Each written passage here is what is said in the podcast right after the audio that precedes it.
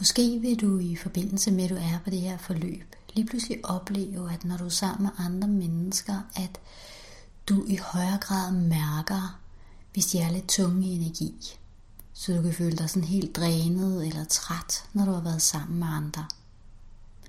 Men det har faktisk ikke nødvendigvis noget at gøre med, at du er for åben i din energi. Det det derimod handler om, det er, at når du begynder at arbejde bevidst med englekontakten, så bliver du løftet i frekvens.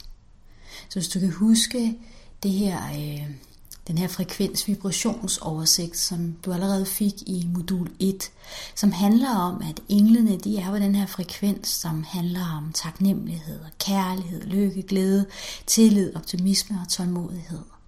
Så det er sådan den her opløftede frekvens. Og det, der kan lukke af for englekommunikationen, det er følelser som irritation, vrede, utålmodighed, kedattighed, eller jeg kan ikke, eller jeg skal, eller jeg bør. Det, der så sker, det er, når du begynder at stille og roligt at blive løftet.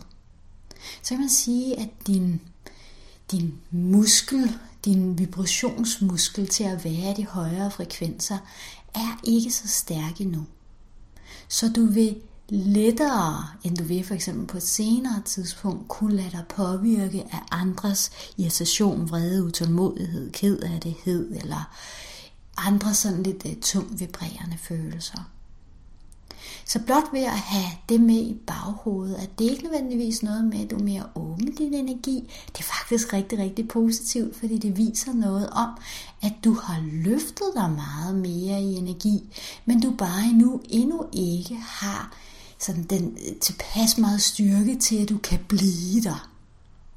Så når du oplever det her med at blive påvirket af andre mennesker, så vil mit råd i allerhøjeste grad være at øh, bede en bøn. Simpelthen bede om, at din personlige engleassistent, eller hvem du ønsker, der skal hjælpe dig, kommer til stede og hjælper dig med at løfte og være i den her højere frekvens. Du kan også bruge den her energirensende og energilukkende øvelse, som er her øh, nedenunder.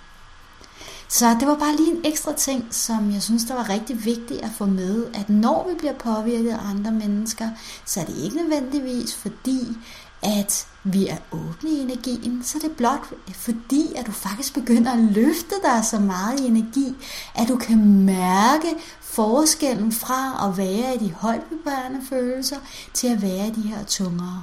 Og jo mere du arbejder med englekontakten, jo mere du også på den måde arbejder med at være i din sjæls energi, som jo også er det, der sker, jo stærkere og stærkere vil du være, og jo mere upåvirkelig vil du også kunne være af andres energi.